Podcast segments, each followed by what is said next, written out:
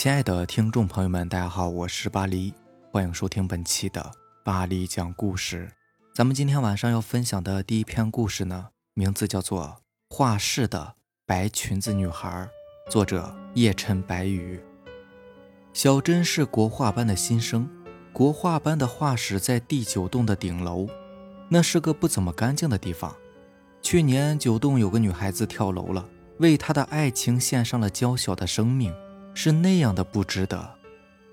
从那以后，九栋就开始有一些传言，其中顶楼女厕所的传言最为恐怖，什么照镜子背后会有碎尸躺着，洗手的时候水龙头里落出了头发等等，听着相当瘆人。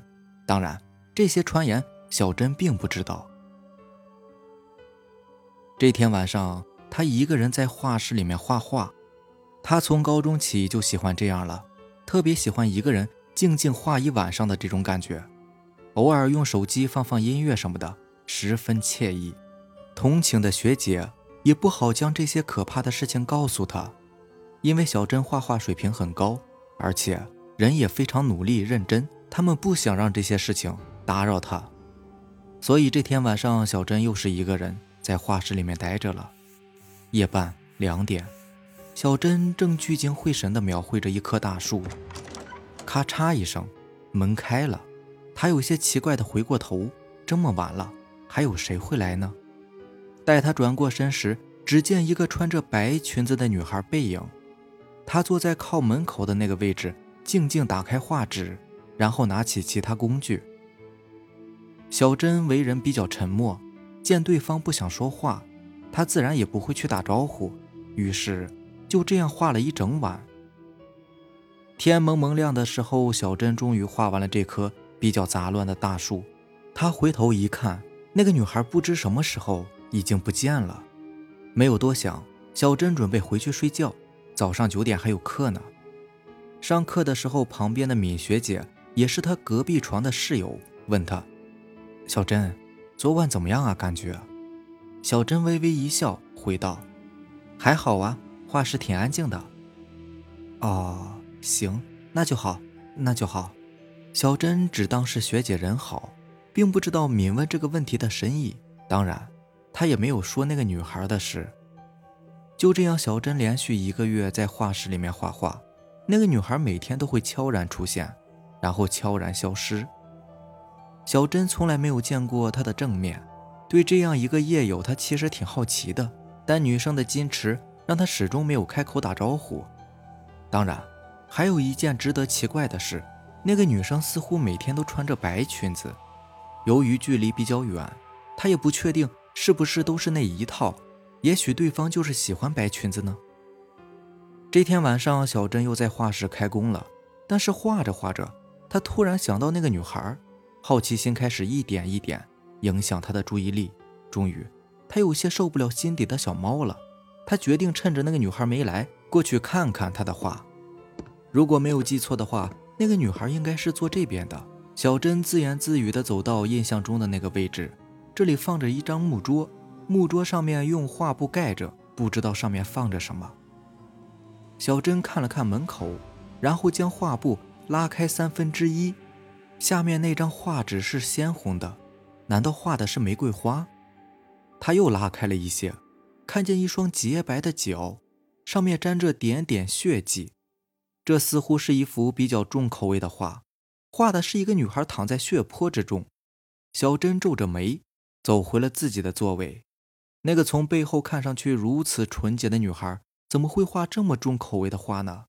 这和小珍的主观臆断完全不一样。时间两点。门又被打开了，那个女孩走了进来，一如既往地坐到了自己的位置。小珍干坐了一会儿，有些内急，便起身离开。去厕所的路灯是坏的，一闪一闪的，令人不觉有些惊疑。小珍倒是没有那么敏感，她静静地朝着厕所走去，影子一闪一闪的，一时拉长，一时缩短。走廊在光暗中交替着一种令人窒息的冷。寂静无声的冷。小珍坐在马桶上，突然看见门上画着一朵玫瑰花，这抹鲜红让他想起了那个女孩的画。像他这样比较正能量的人，其实很讨厌那种风格的绘画，尽管那也是艺术的一种。打开门，空气异常的压抑，厕所门所发出的那种咯吱的声音在空间回荡着，当然还夹杂着冲水的哗哗声，在寂静的走廊格外响亮，仿佛想惊醒沉睡在孤寂中的恐惧灵魂。小珍轻轻咳了一声，空气真的太冷了，让她的嗓子有些不舒服。洗手间的镜面很干净。她洗手之后，用冷水抹了一把脸，这样做十分的提神。这个时候，镜子里的他突然冷冷地瞪着他，小珍被吓了一跳，连退了两步。是错觉吗？镜子里仍然是他，也跟着退了两步。小珍略微有些害怕，刚才那个自己的眼神实在是太可怕了。小珍有些惊疑地走进洗手台，她伸出洁白的手。轻轻抚摸镜面，以确定之前的错觉，心里暗暗地松了一口气。小珍觉得之前那幅画给了她太大的冲击，不过这也侧面反映了那个女孩的画工之犀利。她打开水龙头，准备再洗一把脸，但水龙头却发出咕噜咕噜的声音，只流出一点点的水。怎么了？这是？小珍将手指伸进水龙头，里面仿佛有什么东西。把水龙头堵住了，小珍便用手指将那个东西掏出了一点点，然后轻轻扯出来，那是一撮女人的头发。小珍用力将其甩开，好端端的，里面怎么会有女人的头发呢？她的心跳有些上升了。这时，只听“砰”的一声，画室那边传过来一个声音：“那个女孩怎么了？”她的注意力被吸引了一下，待她回过神的时候。自己身后地上竟然躺着一个血淋淋的人，小珍被吓得大叫一声，转身便跑。小珍狠狠地推开画室门，里面竟然漆黑一片。小珍摸索着开关，连着开了好几次，终于将灯光点亮。他大口的喘息着，那个女孩不见了，是她走的时候将灯关了吗？可是。如果他离开画室的话，肯定会经过女厕所的呀。虽然他在厕所里面，但是那么安静的走廊，有个人走过去的话，他还是能够听得见的。除非他走到那个女孩的位置，将那个画布一下子揭开，这幅画，这幅画竟然和厕所里的那个血淋淋的画面重合。接着，画里的那个女人猛然的睁开了眼睛。第二天，小珍醒过来的时候，她从学姐那里知道了这些事。从此，九栋的画室再也没有人敢待到很晚。当然，除了那个白裙子的女孩。下面这个故事名字叫做《心读》，作者夜夜惊魂。望着天花板，坐在沙发上的邵勇感觉自己真的快要爆炸了。他再也受不了那么多的失败，一直以来。他都是第二，不管什么事情总是处于落后当中。大学念了四年，为了可以留在学校继续任教，他选择继续读博士，因为他酷爱学术氛围浓郁的学院，更酷爱自己的化学专业。可是，这一切美好的梦想都在今天早上破灭了。学院公布了内定的留校任教名单，张鹤龙赫然在其中。这个抢了他梦中情人的人，他心里是无比的憎恨。没有想到，如今留校任教的名额，他也从手里边抢走了。其实他还是自己的学弟呢。邵勇感到莫大的耻辱。别怪我，这一切都是你逼我的。邵勇狠狠地捏着手里的蓖麻子。嗯，我真高兴啊。啊！我感谢我的导师，感谢我的父母，感谢他们的养育之恩。我今天真的是特别特别高兴。被灌醉的张玉龙在女朋友罗欣的搀扶下来到了宿舍。啊，邵勇学长，你也在呀？不好意思啊，玉龙他今天喝醉了。罗欣有些歉意的说道。哎，我没喝醉。邵勇学长也在啊，兄弟，好好努力吧。哥们儿，相信你也是可以实现梦想的啊！哎，我今天真的是特别高兴。小新，你先回去吧，放心，我没事的。去吧。望见这对恩爱的情侣，他们之间是那么的细心呵护。罗欣紧张的望着张玉龙的眼神，还有张玉龙这个混蛋，竟然在自己面前嘚瑟，自己还是他的师哥呢。那邵勇学长，我先走了，玉龙就麻烦你了。罗欣将张玉龙扶到了床上，邵勇仔细的瞧着罗欣那紧张的眼神，他多么希望哪个眼神是给自己的呀！屋子里静的只有张玉龙的呼吸声，邵勇觉得他是在向自己示威，随即将蓖麻子塞进了张玉龙的口中。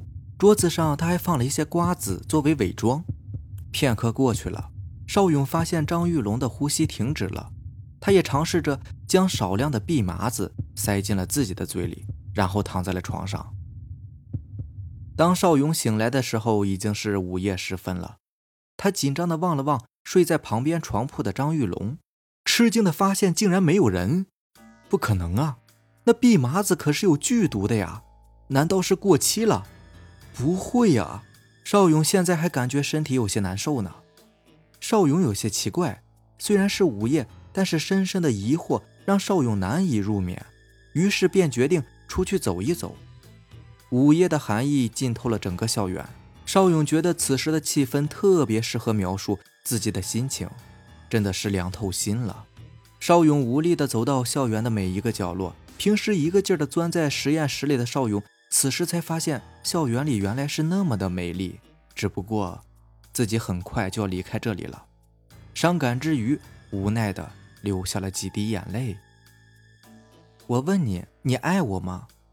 我当然爱你了。我大学期间呢，可只有你一个女朋友。嗯，那你不许骗我，是不是真的呀？欣欣，我真的只爱你一个人。这次学校留校任教的名单，你跟我老师讲，你到底有没有找你爸帮忙啊？我当然是找过呀。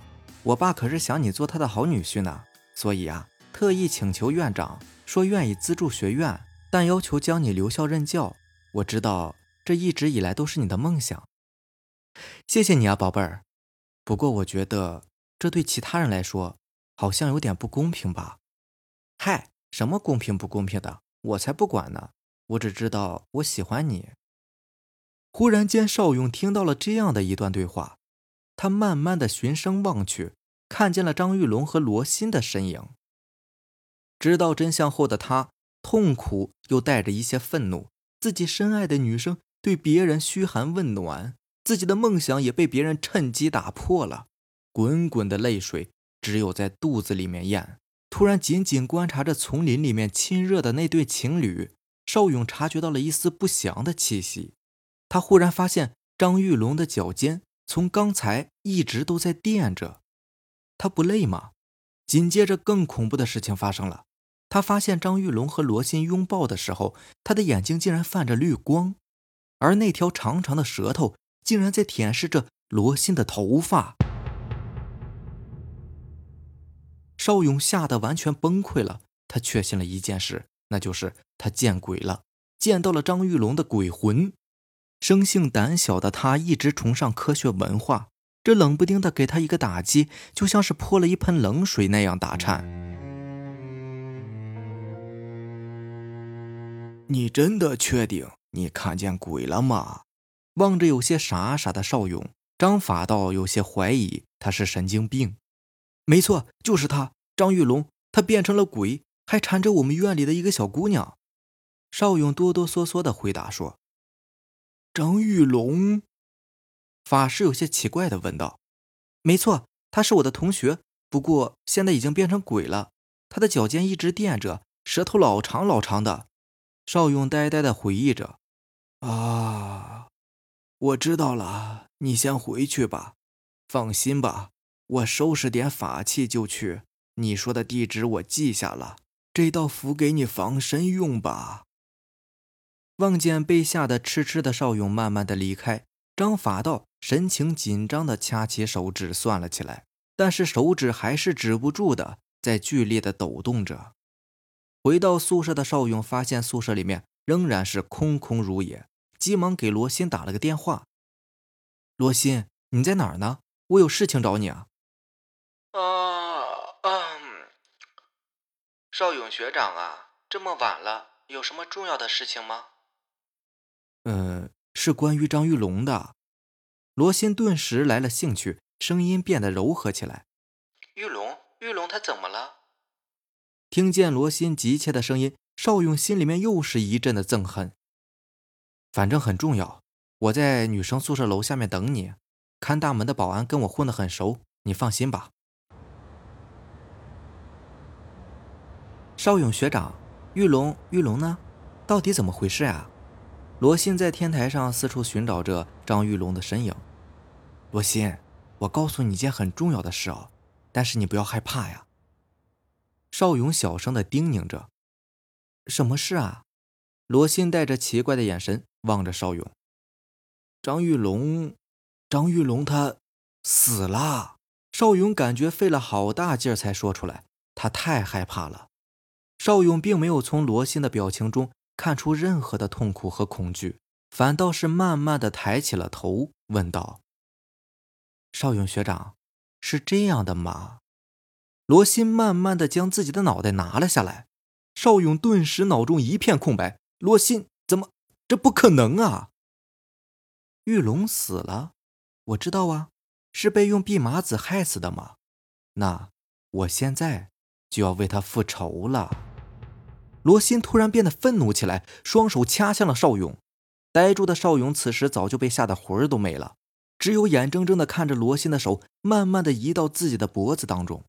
这么惊心动魄的经历，他真的不明白到底是怎么回事。他闭上了眼睛，等待着罗欣的鬼魂的复仇。片刻后，邵勇感觉那双手还没有触碰到自己的脖子，心想：难道是老师傅来了？诧异的是，挡在他面前的是张玉龙的身影。呃，玉玉龙，玉龙，你为什么要阻止我？你就是被他害死的，不然我们怎么会变成现在这样？唉，因为我的死导致了你的死，我感到很愧疚。我不想再见到有人因为我而死亡了，我会感到罪孽深重的。欣欣，放过他吧。况且，也确实是因为我抢了他留校任教的名额呀。玉龙，你我，邵勇一时有些语塞。好了，你不要再说了，你走吧。欣欣，就让我们做一对鬼夫妻吧。玉龙，真的是你！突然，后方又传来一阵哽咽而苍老的声音，真是张法道。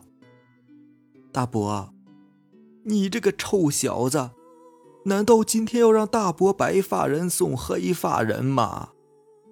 大伯，对不起，玉龙不孝。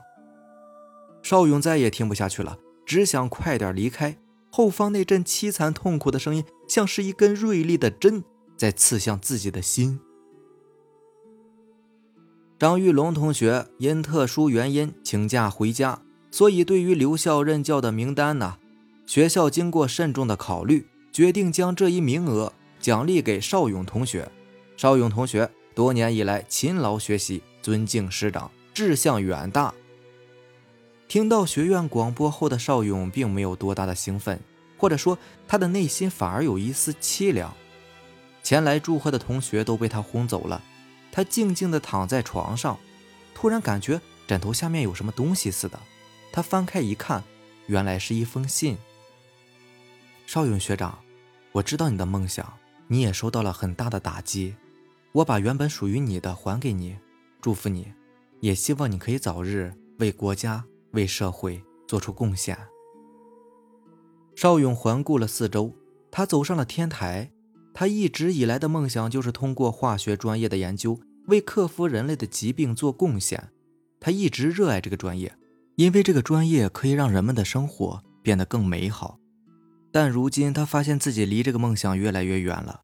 虽然弼马子放入了张玉龙的嘴巴中，但是真正毒害的却是他的内心。他无助地回想起昨天晚上的事情，望向夕阳中最后一缕美丽的光辉。邵勇满含微笑的为自己的心灵赎了罪。好了。以上就是咱们今天晚上要分享的故事啦。如果喜欢咱们的节目呢，就点个订阅吧。另外，如果你也有比较精彩的故事想分享给大家呢，可以给我私信留言，或者是加我的微信 QQ 四五七五幺七五二九四五七五幺七五二九。行，那咱们下期见吧，拜拜，晚安。